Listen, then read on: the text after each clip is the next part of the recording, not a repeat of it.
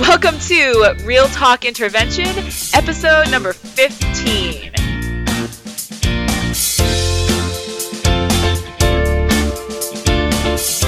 I am your host, Sarah Underbrink, here as always with my lovely co host, Stephanie Garcia. We're talking about standards once again on Real Talk Intervention today. What? you know, we've talked about standards quite a lot on the podcast so far, and I don't think it's out of line because this idea of, of standards based teaching, it's a really, really big deal in education now. I, I, I don't think it was that big of a deal whenever I started getting certified, which was about maybe 13 years ago. They were uh, telling us lots of stories how teachers really need to change the way that they teach, and, and I always remember they called um, a certain type of teaching teaching quote unquote love units the units that teachers loved to teach and that they found really fun and really enjoyable but that these units were not developmentally appropriate for the students or they were not aligned to the to the TEKS to the Texas standards. And you know I, I remember I, I sat there and, and I listened to that and I just was okay. And I had literally no idea what a controversial hotbed uh, uh, of scandal all of this actually was. How are these standards uh, coming to be our learning targets?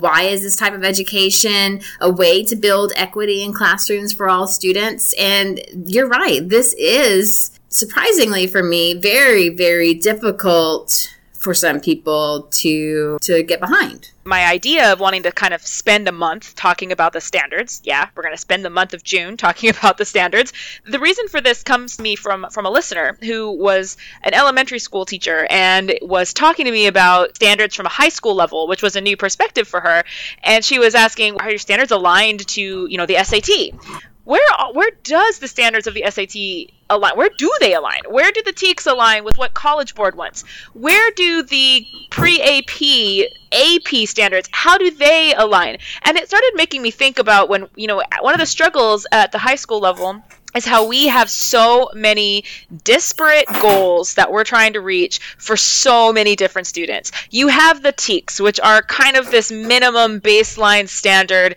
that all students need to have in order to graduate high school. But then you have other students who maybe they need to go further than that. When are they going to get access to AP standards or SAT standards or ACT standards. So I wanted us to, to talk today, Stephanie, a little bit about all the different standards that we have at high school and how we follow those standards, how we align to those standards, or how we're not aligning to them. What do the standards really look like for us at a high school level? What's appropriate? And just like all education reform movements, there are there is a lot of a pushback that says creativity and love of learning is going to be negatively impacted by that focus on the standards, whatever those standards might be.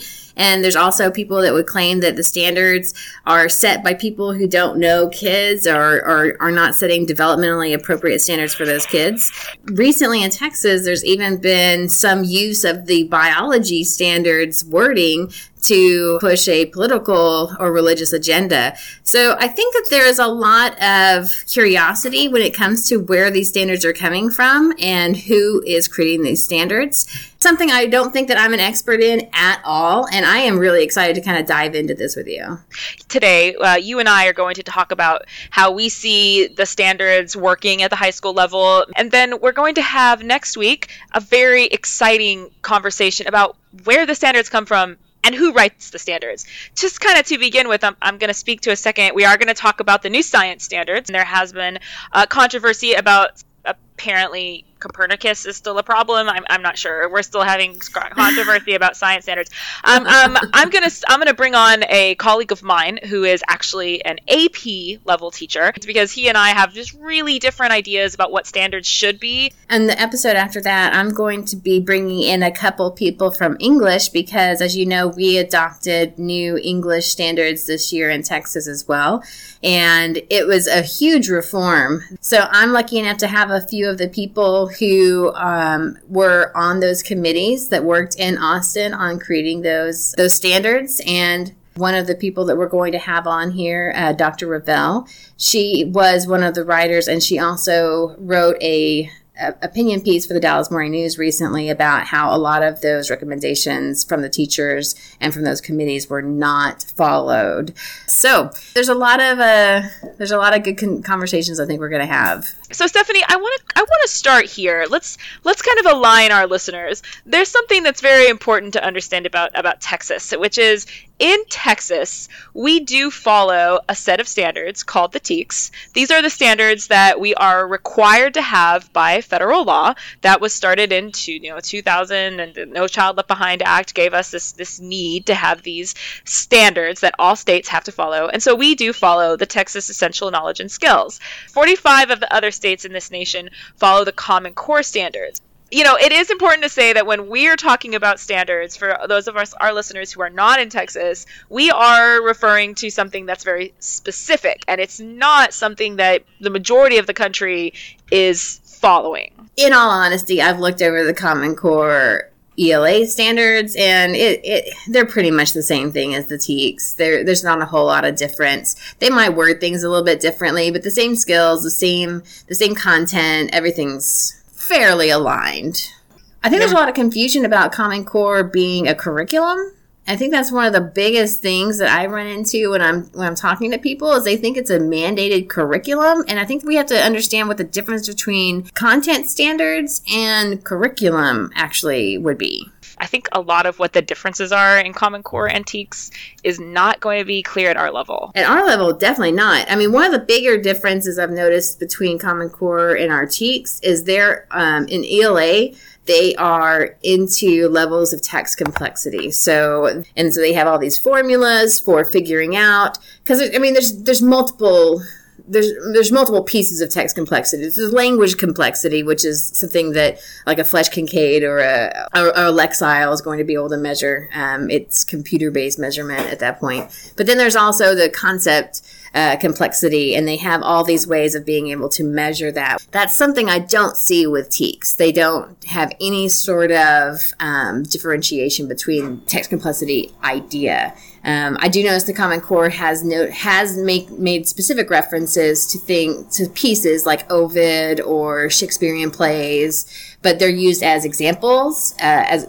and they're not mandated to be taught. So there's no texts that are mandated. It's just these are examples that you might be able to use the, the criticisms that I've heard about about the Common Core and kind of standards in general and curriculums in general is the developmental inappropriateness at the lower levels, and I think it's you know always important to say we can't necessarily really speak to that. Right? No, we're yeah. this is definitely secondary. Yeah. For you. Yeah. All I'm finding is a whole bunch of like, opinion and anger and. yeah, that's what I don't understand with the Common Core. It's like I, I don't understand what the issue is. I, I guess I wish I did. I wish people would let me know. I mean, I haven't taught it right? I, I just know what I've read. I, it doesn't look any different than the TEKS. Well, I think, I and, and I do think a lot of that problem is kind of this general idea of just hating this philosophy of standards. I think there is right. like a philosophical hatred of standards, and I think I think you can see. I think one conversation that you and I had, which shows the, the huge change in philosophy that's occurred in the 30 years that you and I, you know, came from school to where we are now. Because when we were talking about do, do the standards align to the, the SAT, the ACT, or whatever, the first thing you and I were like, well, does the SAT the SAT has standards? Like the very idea. well, they have to, right? Yeah, the standardized test. When you so. think about it, you're like, of course they, they must have standards. They must have something that they're aligned to. They must have like, here's the things that we are testing. They must have that written down somewhere. But it's right. never occurred to me to consider what the the SAT or the ACT is actually requiring students to do. And I was a very high level student who studied and crammed for these exams, and even the idea of, of sitting down and writing down what it was they wanted me to know never occurred to me and was never right. presented to me. And I think that's one of the strongest arguments that I can make from a student perspective as to why the standards not only are, are important, but why they need to be made visible to a student. I really feel like myself, as a high level, high achieving student, if someone had handed me a list that said, these are the things the SAT wants you to know how to do, I feel like I would have had much more of a grasp of what I was studying for and where I was going. I mean, I can remember even at the time just being like, math, English. Right. They're testing me on math. They're testing me on reading, you know? Whereas if I knew uh, that the, the, Pythagorean theorem is a thing. I, there was, and, and, it seems kind of ridiculous coming now from the perspective that I'm at, where standards are so so foremost in my mind but I would never have been able to put together in my head the idea that the Pythagorean theorem was something important. So when I'm looking at a question, I should consider applying the Pythagorean theorem because I know the Pythagorean theorem is tested. You know what I mean? Ah, yeah.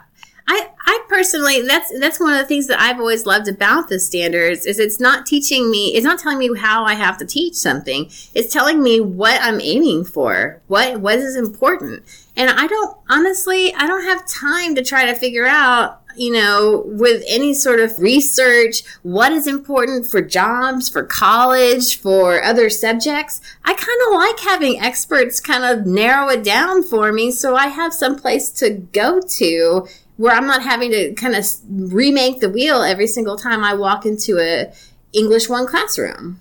But that's the problem. We cannot agree on what those things are. I mean, we, you know, you and I in our research for this episode, we were kind of looking at some of these SAT standards, ACT standards, AP standards. I mean, these standards are really different. And to take it from the science perspective, I can tell you with all honesty, at least in my on my campus and in my professional life as a teacher, I have never considered teaching to the ACT science standards as being a goal that I, I have. I think we all treat the ACT and the SAT as something along the lines of like, you know, you're going to make students good in science and then they're going to score well on the science ACT section. Yeah, yeah, but that's I mean, but we don't treat anything else that way. We certainly don't treat the STAAR that way, you know. So why are we treating these college entrance exams that way?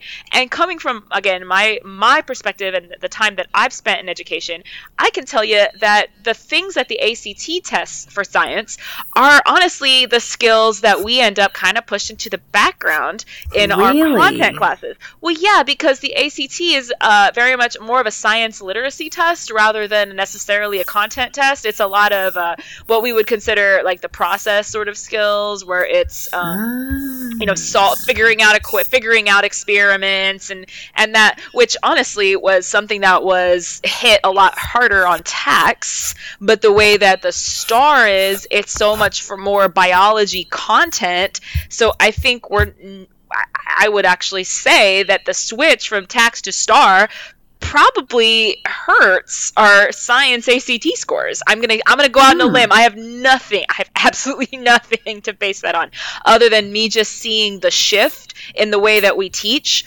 from TAKS to STAAR to become so much more hardcore content. Yeah, that's a pretty large divergence in in what we're we're going for there well, if we know that our students need to take the SAT, need to take the ACT, and we're being assessed on it in Texas, and that's we part are. of our A it through is, F accountability it measures. It is true, but those things are not in line with the other standardized tests that we're taking, or they're not in line with the TEKS because they're not all perfectly aligned.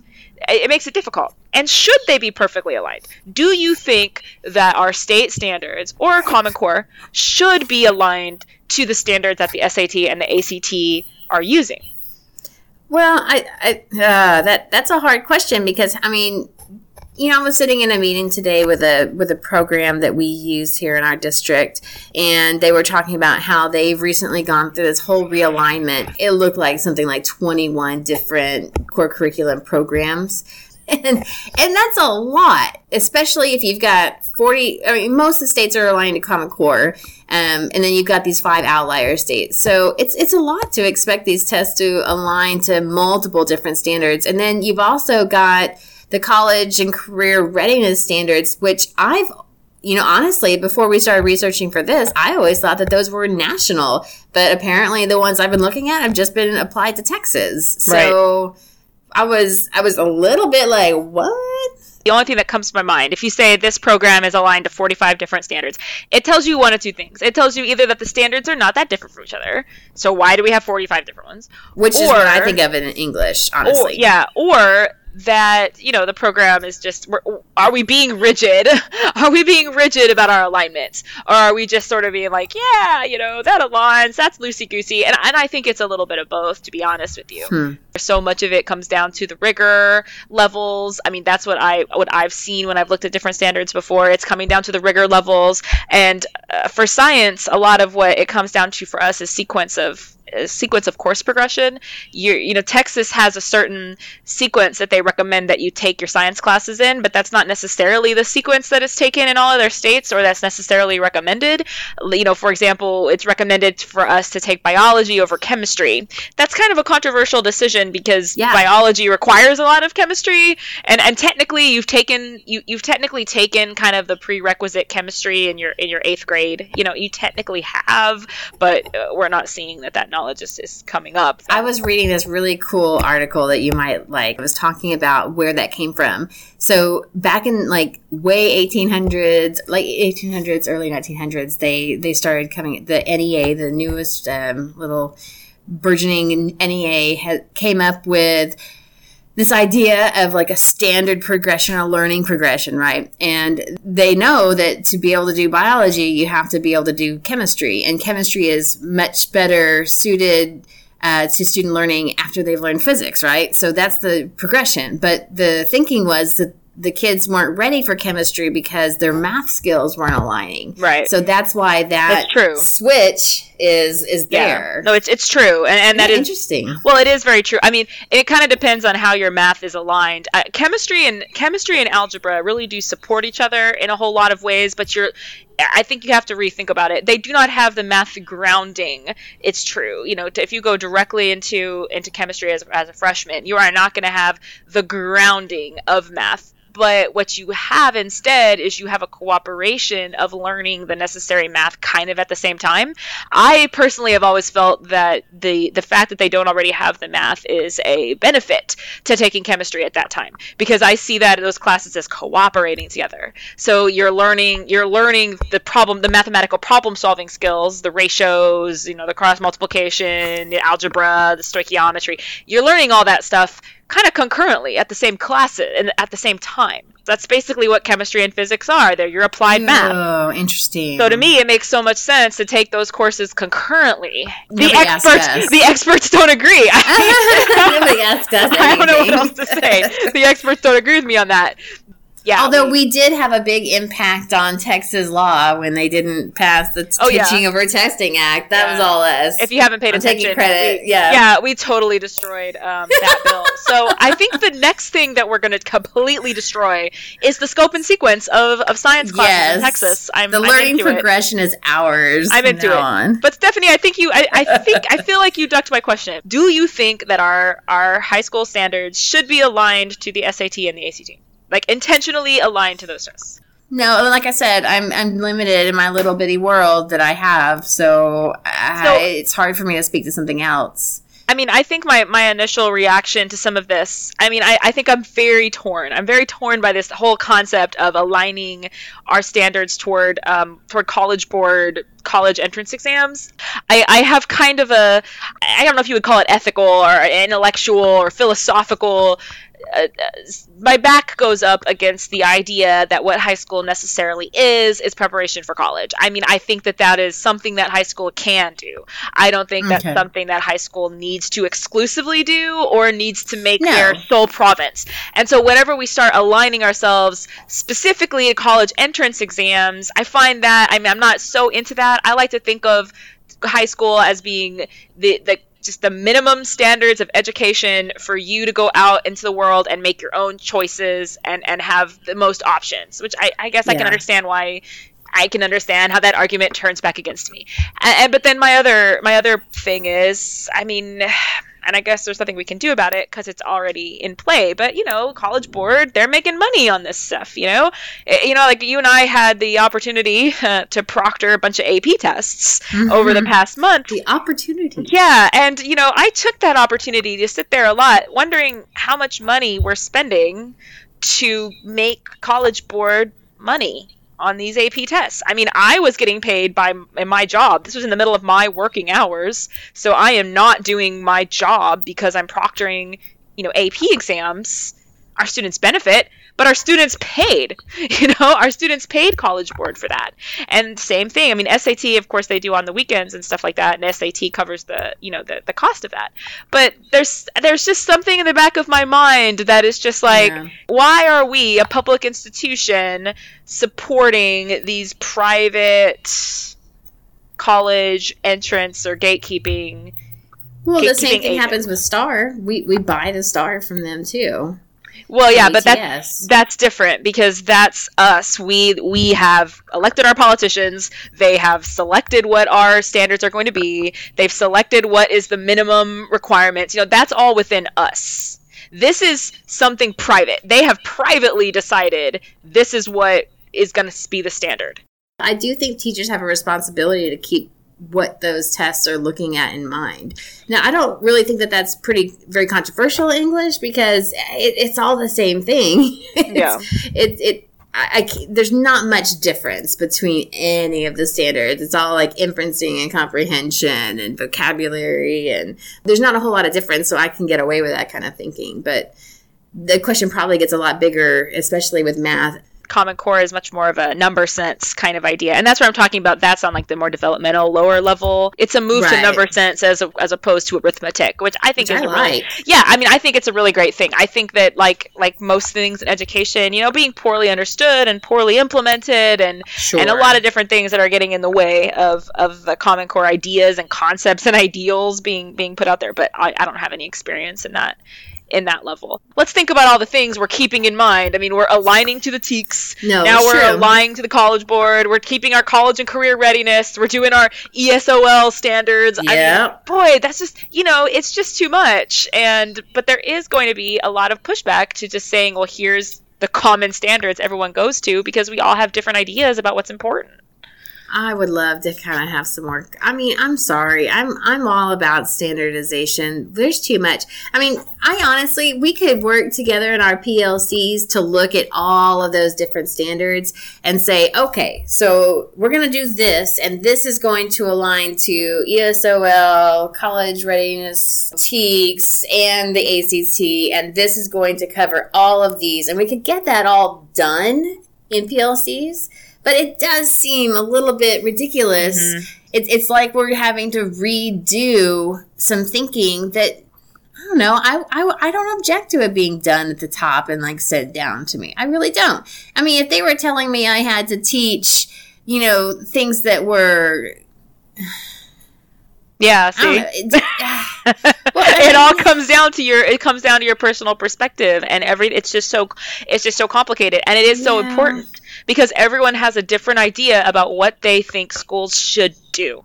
And that's right. what all these standards are reflecting. Just these different viewpoints about what schools should do. And because everybody thinks that what schools should do is very important, they just want us to is. do all of it. You know, it, it is very important that we prepare students for college. It is. Yeah.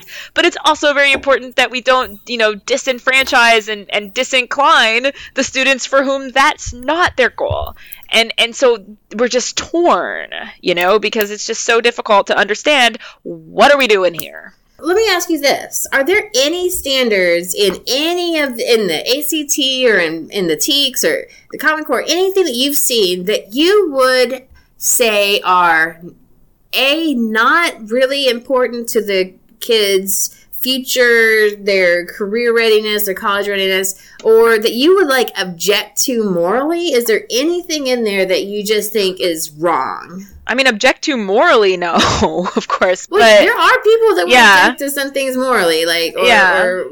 Look, I'm a bit. I, I, this is this is something that I'll talk. I mean, I'm sure that uh, my AP teacher and I will talk about a lot more in depth. I mean, right. To to me, when it comes to to that question of, of what do I think of these standards we're being asked to teach, okay, it, to me, it all it does really come down to what is the purpose of of high school because yeah. I spend my my life teaching deep molecular biology to people who do not care and who do not know that cows eat grass. But because I cannot spend my time teaching them about things that I think are much more important and much more valuable to their life, I think it would be much more important to spend my time teaching them about the environment, environmental impacts, and climate change, and where energy comes from, and energy recycling, and minerals, and, and, and that sort of thing. A water cycle. I think those sorts of things would be extremely important, and they are in the TEKS. I mean, they are in the TEKS, and they are something that I teach but I spend equal amounts of time, if not more amounts of time, teaching them deep, deep molecular chemistry because that's something that they are strongly tested on and something that mm. they hmm. are required to know. So, do I think that it's harmful to their life to know what a hydrocarbon is and what the ratio of carbon to hydrogen and oxygen is in hydrocarbons? No, I don't think that's harmful to their life but I don't think I mean I think it's a question of what are we doing for your right. certain students that are wanting to take science majors, then cool. Yeah, that's that's that's great. For the average citizen who needs to participate in science, are those standards what I need to be to be doing? You know, so it's not necessarily that I have a problem with any of the standards on their own. I just I I have I take issue with the purpose of schools, the purpose of the standards, and what, what we're doing with them. Because passing that STAAR test is the minimum requirement. So we've decided that to be a citizen in America, you need to know molecular biology. biology. Mole- molecular biology. You know what I'm saying? I mean, that's kind of getting into the learning progression because, like, the reason why we have a learning progression is is that we have these specific needs and abilities of students at particular stages of intellectual, emotional, social, physical development, and we're saying that these these this sequence of learning expectations are going to be able to prepare those kids for the more challenging concepts, right? So, like to me, what we're saying is that the standards can be the standards, but maybe the whole age progressed model, the seat time model, you know, uh, how much instruction time, like, uh, like if you sit in a biology class and you turn in X amount of projects, you will get the credit whether you know any of those standards or not. Yeah. Yeah. And maybe that's the problem. Making information like that requirement for every human being in America. I mean, I think I, I think that's that's the problem. I don't think the students are not ready for the material. I don't think the scope and sequence is wrong. I don't think they're developmentally necessarily developmentally unready for the material. I just think it's not information that they're interested in. Yeah, I mean that's I do have to say that's one thing that I have a very I have a huge advantage over you at this point. Yeah, yeah. I really feel like there's yeah. not a single thing that I teach what that I do, don't need my kids. Yes.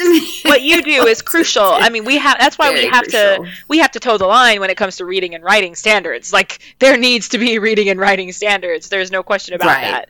I right. mean, and I think there I think there I think there could be and should be science science minimum minimum science standards. I don't know that we found what those necessarily should be, but that's where you're really getting political and you're really right. getting, you're stepping into it when you when you get to science. So.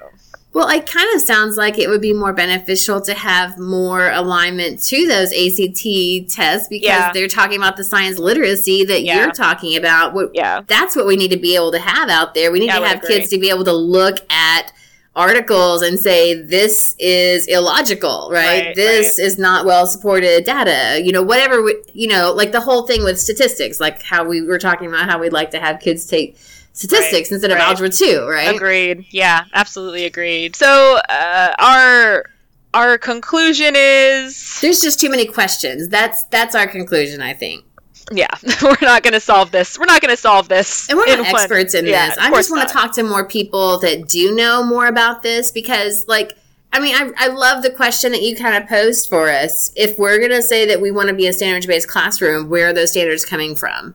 And I think that's really important to kind of think about. So I think it's really exciting that we do have some stakeholders in the process of writing standards that we're going to get to talk to. We're going to have Amanda Brewer, and she is a teacher. She was on the committee. And then we've also got Dr. Carol Ravel. She is a professor. She was on the committee as well. So this is going to be a really great honor for us, and it's definitely going to be some super interesting conversation. So please look for that. That is going to be airing on June the 13th, our conversation with some of the members of the Texas English Subcommittee for Writing English Standards. So if you want to get that information out to your colleagues, please do share the link to our podcast. We are on iTunes and on Stitcher, Real Talk Intervention. They can also follow us on our blog, realtalkintervention.blogspot.com. Follow us on Facebook. We are on there, sending all kinds of uh, cool information your way. And we are on Twitter at intervene number four real. Thank you so much for joining us. I don't know if we uh, engaged y'all in this discussion, but but hopefully, we got you hyped for our conversation next time with some actual experts. We will see you next week.